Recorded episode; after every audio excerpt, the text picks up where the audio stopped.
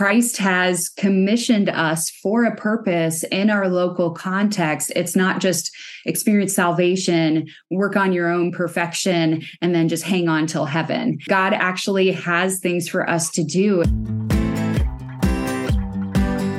Churches look all kinds of ways these days, and that's okay. But churches exist to fit into the mission of the kingdom of God. So, how do you know if your church has embraced God's kingdom mission to the world? Welcome to your Pastor Reads Books. I'm your host, Heather Weber, and today my guest is Pastor Laura Tarro, who talks with me about Scot McKnight's book, Kingdom Conspiracy Returning to the Radical Mission of the Local Church. Together, we talk about the hallmarks of a church that embodies and lives out the kingdom mission of God in its local church setting and celebrates the unique differences and gifts of each person in the church. Laura is a recent graduate of Northern Seminary with a Master's of Arts in Divinity. She's also a licensed pastor with the Evangelical Covenant Church, and she's the church planter and lead pastor of Bethany Covenant Church in St. Charles, Illinois. I hope you enjoy our conversation. Welcome to the show. Oh, thank you, Heather. I'm so glad to be here. I'm thrilled you're here. Um, I've been wanting to hear more about your story for a while because you are a Northern Seminary graduate, and I just started at Northern Seminary in this past uh, January of 23. I started mm-hmm. at Northern, and you know have been friends with you on social media and heard a little bit about your story of ministry. And I believe it was just this year you started a church, which I know, you know, starting a church, oh, she just started a church this year. That sounds like, oh, it just happened overnight. But we know, you and I both know those are stories that have very long lead ups. But you started a church in a donut shop not that long yes. ago. Would you yeah. tell tell me about that? Sure. So the call to plant a church came, goodness, like I think 2014 was when I felt first began to feel God calling me to this ministry.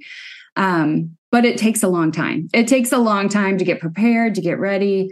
Um, and for me, it also included finding a denomination that would mm. ordain women, that would mm. sponsor a woman as a church planter. So all of that took a considerable amount of time.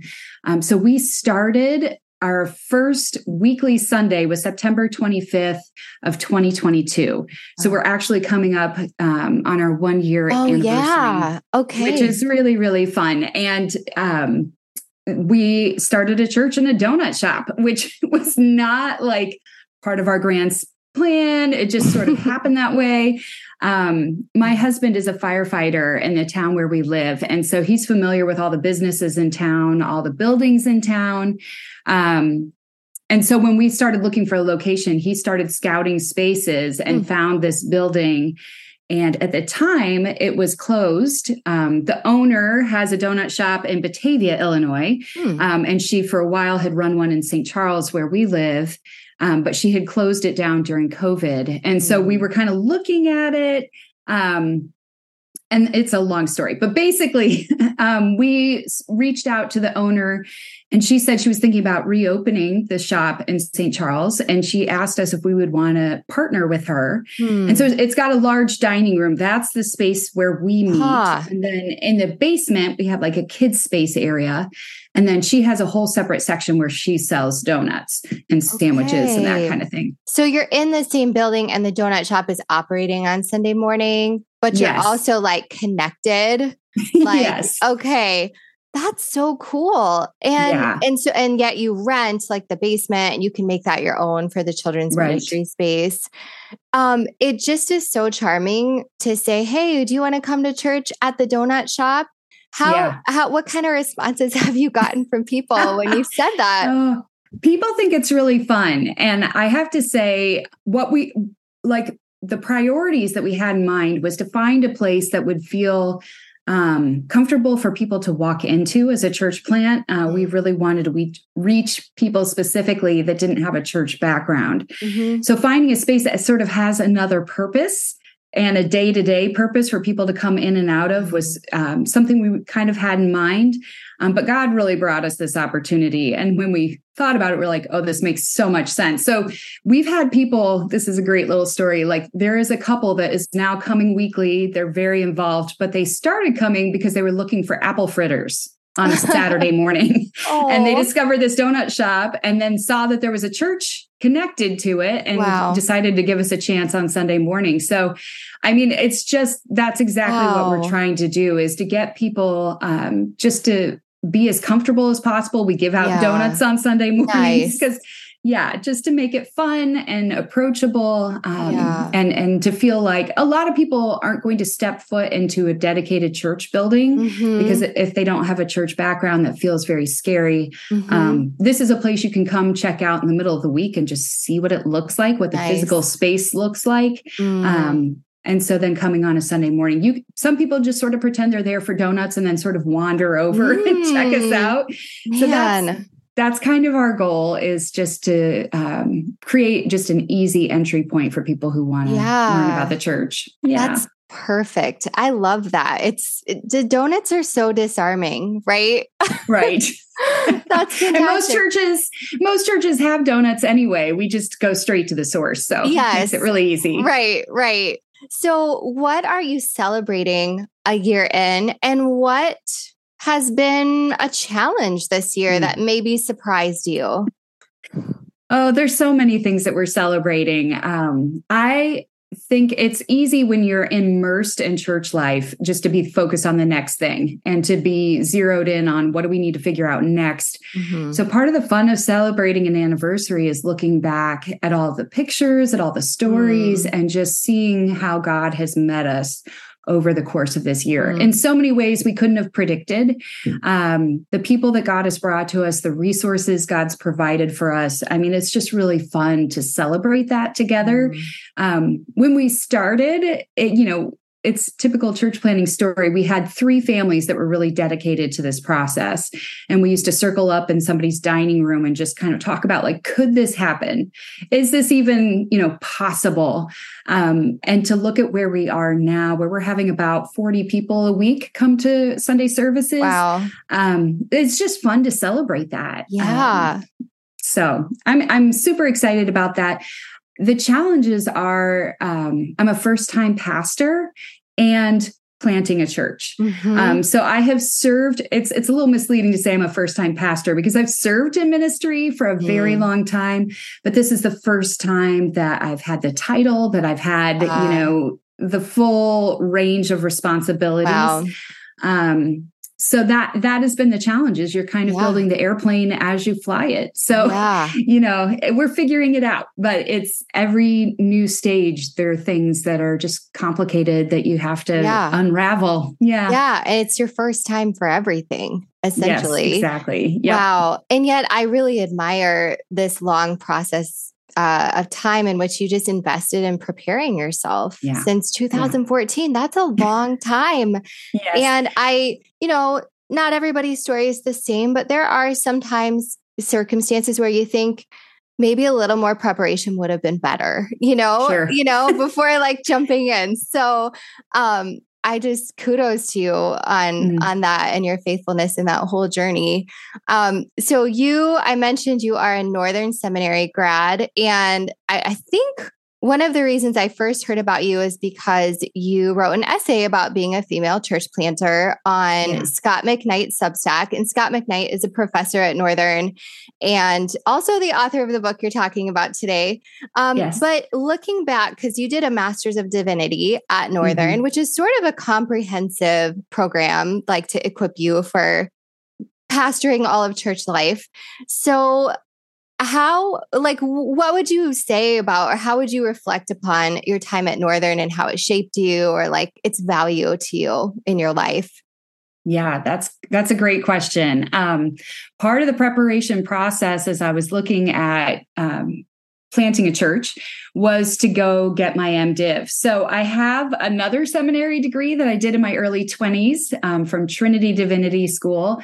Um, but when it came to this role, I really felt like what I need is a Master of Divinity. And in mm. part because the denomination that we're a part of requires that for their pastors. Mm. Um, so I knew that was part of what I needed to do. Um, Northern has been such a gift to me, honestly. Mm. I started in 2019 and we were in the process of leaving a church that I had worked at previously. Um, and so the community at Northern really sort of became my you know small group wow community during that season of transition um, and i have just met such great people and the professors have been very accessible um, and just formed some great rela- relationships there.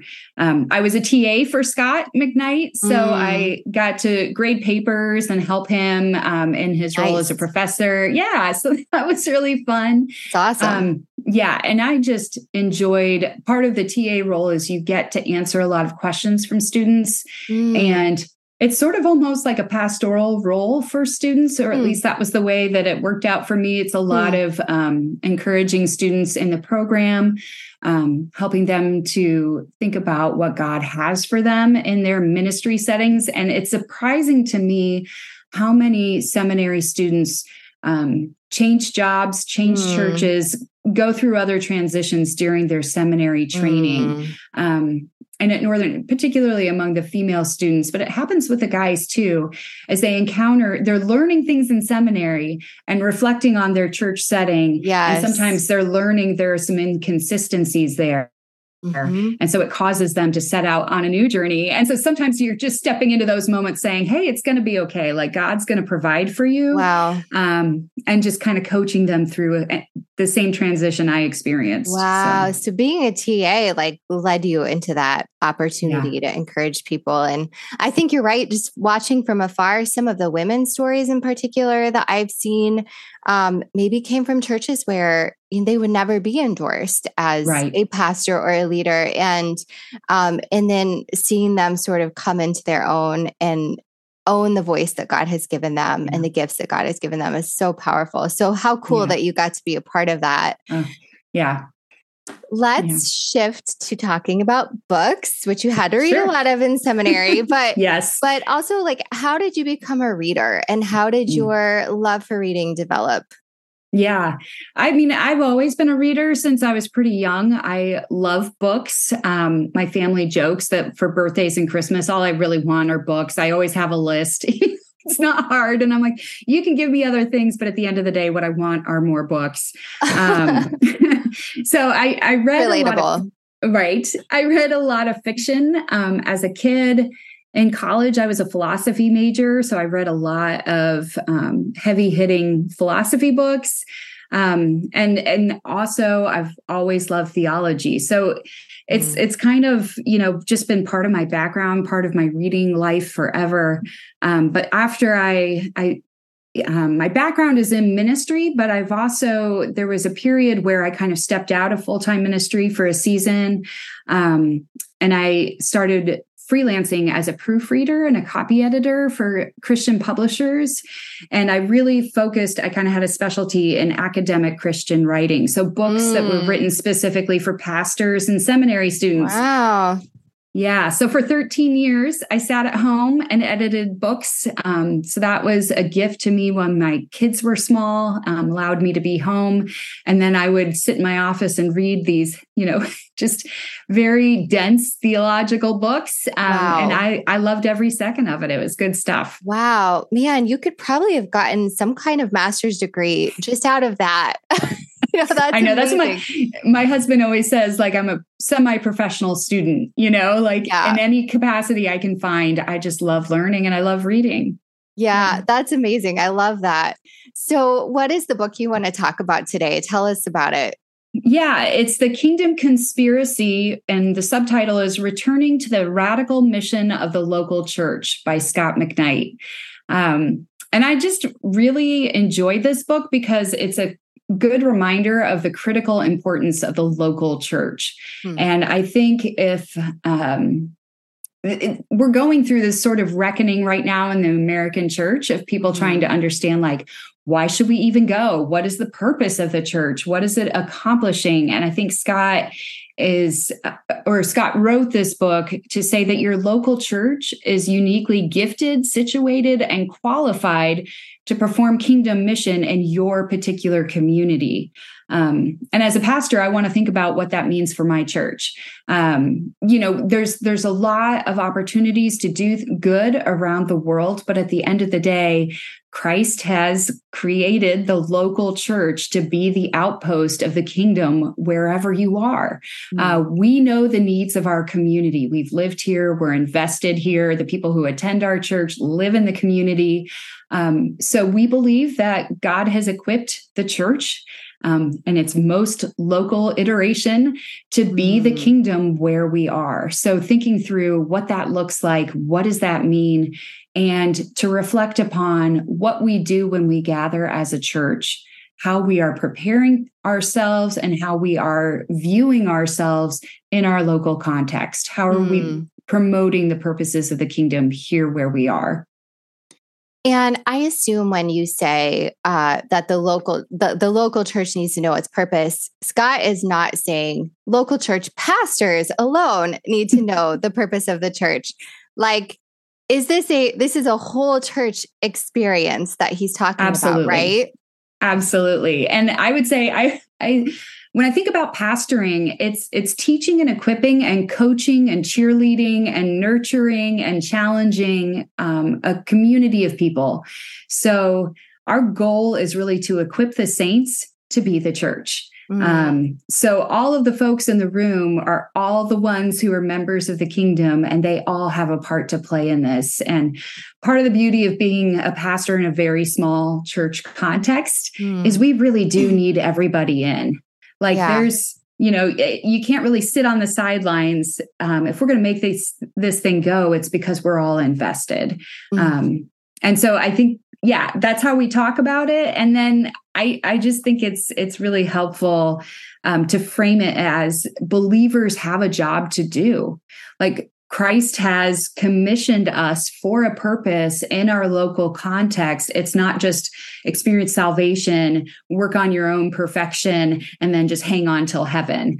Um, God actually has things for us to do in our local context that are critically important. Um, and and it's our work to do. There's no one else mm. here. You know, the Spirit Amen. empowers us, God calls us to do it, and Jesus has led the way. So we all need to be all in on it. Um, and the, and Scot has a series of ten points of how to know you're in a Kingdom Mission Church. Ooh, sort okay. Of, yeah, it's sort of a template on um, what you should be doing. Like, what does this mean for your local church? So, do you want me to go through? Yes, these? I would yeah. like to hear what these are. Yeah.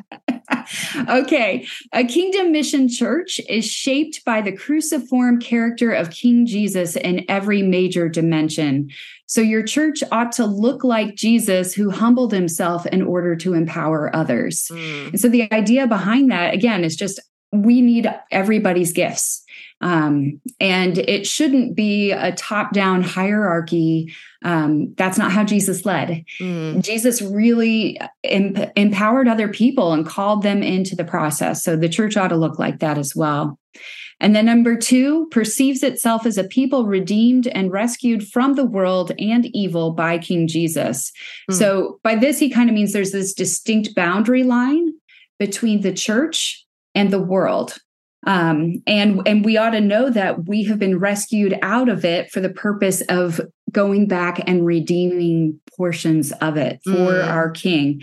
Um, so the church needs to be careful not to adopt the policies and the procedures of the empire that surrounds us. We are to be mm. distinctive um, and to be an influence for God's kingdom. So mm I think mm-hmm. it's super helpful and to think about yeah. what does that mean in my own church in my own town. Yeah. Yeah. Yeah. And then the third one is knows it is governed by the Lord Jesus. Um, and this is really for leaders. Mm-hmm. We follow King Jesus.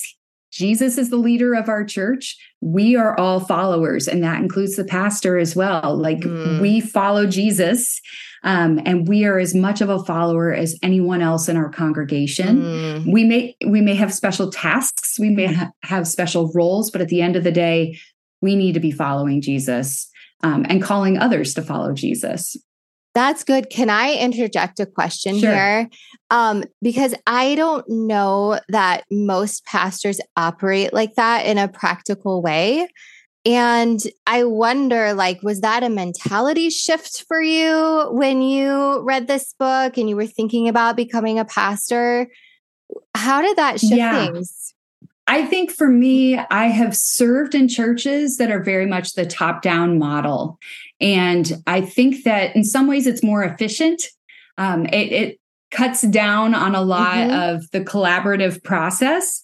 Um, but I think it can be a real danger to pastors um, to have a strong separation from the community that they lead in the sense of feeling that they are in authority over mm. this community. The reality is, Jesus is our authority. And um, my job is to model the kind of empowering cruciform leadership of Jesus. Mm. So that means there are, to recognize there are people in my congregation that Christ has uh, gifted with powerful gifts of the Spirit mm. to lead in ways that I can't. And so I am denying the body what it needs if I assume that I'm the only one who can lead. It's wow. just not true. That's yeah. really powerful, though. I, I just don't think that's a revelation that all church leaders have. And it's so powerful to hear you say it like that. Yeah. Wow. And then, like, what a wonderful um, environment to be in as a community church member to know, oh, my pastor is seeing the things God's given me and she wants me to grow in them. She wants yeah. me to grow in these gifts. That's so cool. Why don't you throw out some more of these sure. distinctives? Yeah. Sure. So the fourth one is challenges the lordless lords of our culture and country. So Scot is stealing this from Barth. Um, but the question is what are the false lords lurking in your community? What are the things in your local context that people in your church are tempted to trust instead mm. of Christ. Mm. And so I think for us to be calling that out and identifying those things there and this i'm just because we're in this season as a congregation when you're setting your budget as a mm. church mm. where are you tempted to build in you know safety nets where are you tempted to kind of step back from risk mm. um, as opposed to trusting in God to mm. provide. And as a church plant, again, everything is kind of hanging on by threads. Yeah. Um, so I think this is super relevant. And part of our conversation as a church is do we trust God to show up and provide mm. for us? Mm-hmm. Um, because this is Christ Church. So we wow. want to be available yeah. to that, which is yeah. super hard to do in like very practical ways. Yes. Yeah. The fifth one is seeks to be a kingdom kind of community. And this just goes back to that idea that the church is a kingdom outpost that exists to witness to the character of Jesus in your local community. That people in your community, um, when they think about your church, should be thinking about characteristics of Jesus, mm. um, not like that building over there. Or I know a couple members who go there. Mm-hmm. They should be mm-hmm. thinking about the character of Jesus that's represented by that community. Wow. Um, yeah. yeah. That's not what we think about usually. No, no, it's like, oh, that's the church that does the big outreach at this time right. of year. Or like That's the church that, that, does the float in the Fourth of July right, parade. Yeah. Right. And if they think about the outreach and say, hey, that reminds me of this aspect of Jesus, yes. then you're nailing it. Yes. But if they just think about your logo and your pretty building and those kinds of things, yeah. then there's more to be considered. There's more right. work to do. Right. Yeah. And this the next couple ones sort of go along with that. Mm. Six is is known above all for loving one another and loving your neighbors. Um, and Scot defines love as a rugged commitment to those in your community, to be with them, to be for them, and to mm. see them grow more like Christ. Ooh. So I think for our members of our church, um, how are they interacting with their neighbors or in their work environments? Do they portray this kind of rugged commitment to the people that are in their community, um, um, that are in their networks? Um, are they showing up in love to serve the people around them mm. wherever they are? Um, and then number seven is establishes justice and peace within the local fellowship and then extends justice and peace into the community. Mm. So this is I think a shift that Scot makes in this book that's really powerful is this idea um, that this starts in the church. Mm. So I think in a lot of times when people think about kingdom, they think about it outside, yeah, um, like kingdom works. And Scot's really saying this begins internally mm. and hmm. then spills out into the way that we interact with our community. How does so, it start internally? Yeah, yeah. I think that um, the one that comes quickest to mind is just how are we treating one another um, in contentious moments mm. in other words like in a in a church board setting how are we showing love how are we um, promoting justice and peace mm. to the ways that um, that we treat one another um, i've i've been noticing and these are just small things but how are we respecting the gifts that god has brought to our community mm. um, in our little church, we have some folks that are um, in their 80s, and their musical tastes were really formed when they were um, adults in the church. And mm. so when they bring their gifts, they're singing songs from Sandi Patty. They're singing songs from the Gaithers. Do you know yeah, what I mean? Yeah. And it would it would be real easy to be like, oh, that's going to be off putting to the teenagers that we have in our yeah. community. And I think um, for us, this looks like can we lean towards one another? Mm. Can we mm. appreciate um, yeah. These these are meaningful gifts that they're giving to mm. our community, just as the teenagers are giving meaningful gifts yes. to our community. Can we celebrate those things? Mm. Um, and I think that's a form of justice and yeah. peace, as opposed to saying, yeah. "Well, here we're going to only look like this," and if you don't fit our model, um, if it doesn't feel contemporary, if it doesn't, you know, whatever, um, it's it's almost like a marketing thing. Like if you're yeah. so market driven that you can't appreciate the actual people god has brought to you yeah. then i think that's a question of justice and peace wow. How what what impact has that had on your congregation for the teenagers to see the 80 year old singing Sandi Patty and the 80 year old seeing the teenagers you know express their own musical styles or whatever it is? Like what do you think that has done for your community? Yeah, I think what we're trying to build in is this sense of appreciation, but also not just a tolerance, but really a sense of celebration mm. as these are the gifts that God has given us. Um, how can we promote the gifts that people are offering yeah. in a meaningful way?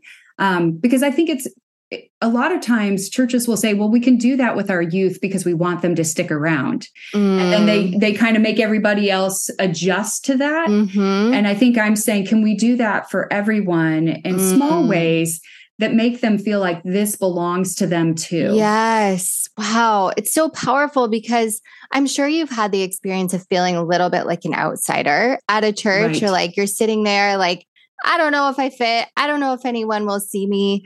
And to just, even if you're a new person and you walk into a space like that and you see it, I think you would be much less likely to feel or expect to be unseen, right? right? Or unappreciated or unrespected in who you are. And so that's super cool. I love that. Yeah. And I think we have a number of single young adults um, in our community and i think too to say this this place is your home as well mm. um, and and how can we celebrate where you're at right now. One of our yeah. members just bought her first townhome. Like mm. that's a mm-hmm. huge thing. And, yeah. and how can we celebrate that in meaningful ways? Yeah. Um, that make that again underscore this is your family. This is your church mm-hmm. family. You're a part of it. You belong here. Um, so yeah, just thinking through those things yeah. and and helping give one another um, a framework for saying this is who we are. This is part mm. of our mm. character that we care for one another and celebrate these differences in That's meaningful good. ways. That's good. Yeah. So, number eight is a kingdom mission church cannot avoid being people of good works in the public sector. Your church becomes known for showing up when there is a need. And I think, you know, we tend to, churches tend to do this fairly well in varying mm-hmm. degrees. Um, but thinking about this as a spillover of the work that's already being done internally. Mm. So, the way that we're treating one another um, spills over into the way that we interact with those outside of our church walls. Mm. So, again, this sense of meaningful celebration of where people are, it's not a tolerance, it's not a begrudging giving, but this is you have meaningful contributions. Um, we want to learn what those are, mm-hmm. and we want to come alongside and care with and mm. for. Um, so I think there, it's just sort of a little bit of a shift of perspective. Yeah and yeah. how we're approaching those things. Right. I like that. And then number nine is become sacred space or kingdom space in your community, and your church becomes known as a place of peace and goodness. Mm. And um, the way that I've seen this in our congregation, uh, we have a number of teenagers that come without their families who come to our mm. church. And it's because of their connection uh, with a local outreach ministry called Young Life. Mm. And so we've got all these teenagers who come, um, and their parents will sometimes show up from time to time to support the teenagers in the ways that they're active in our congregation. And I said to my husband after we had a youth Sunday where the kids ran the whole service. And so all, all of these parents came out for it. Wow. And afterwards, I said to my husband, the beautiful thing is for some of these families, we sort of might become their de facto church. Wow. If they're not if they're not yeah. connected to a church, the fact right. that their children are here might yeah. mean that we are building sort of tethers yes. to these families. Yeah. Yeah. Which even, just, yeah. Yeah, even Super if fun. they don't see themselves as, oh, this is my church, you might be the only church, right? right. That they have a connection of peace to Wow, beautiful. And then what's your last what's the last point? Yeah, the last one is fosters these themes through their spiritual disciplines. Mm. So as we are doing things like discipleship and Christian education, how are we turning these priorities into the focus of our congregation mm. um, so that we're being formed in these ways. It's not just things that we do, but it becomes um, the thing that drives us that becomes mm-hmm. sort of a mm-hmm. natural approach to how we are as a church mm-hmm. and does that come out a lot like in the sermons that you preach on sunday morning is it like small groups? Is it everything? It just comes out everywhere, right? Yeah, I tend to think so. I think it's um I I like to use the phrase discipleship all the way down. Mm. So even when you're, you know, sermons are definitely an example where these these priorities ought to come out, but even things of um, how we are posting things on social media about our church um, how we are treating people in our congregation who bring us ideas about things that we can do in the community. Like, mm. how are we responding? I mean, the most obvious example, honestly, is how our leadership team makes decisions for the rest of our church. Mm. Um, I think that's where really sitting down and saying, what what drives our decisions why are we doing the things that we're doing mm. have we mm. thought about how we're representing the kingdom of christ in our community mm. And these are questions you have to keep before the team at all times, right? Right. Yeah, that's your job to keep those questions before them so we don't yep. forget. Wow. Um, so I think what you describe is just beautiful. And mm. I imagine there are people listening who are thinking, I don't see some of these things in my local context.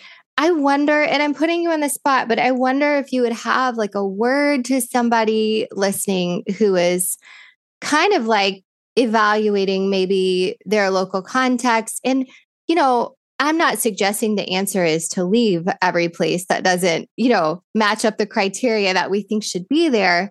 But do, does anything come to mind for you as something you would say to someone who's listening to this and uh, is thinking, gosh, what do I do about that if I don't see that in my local church?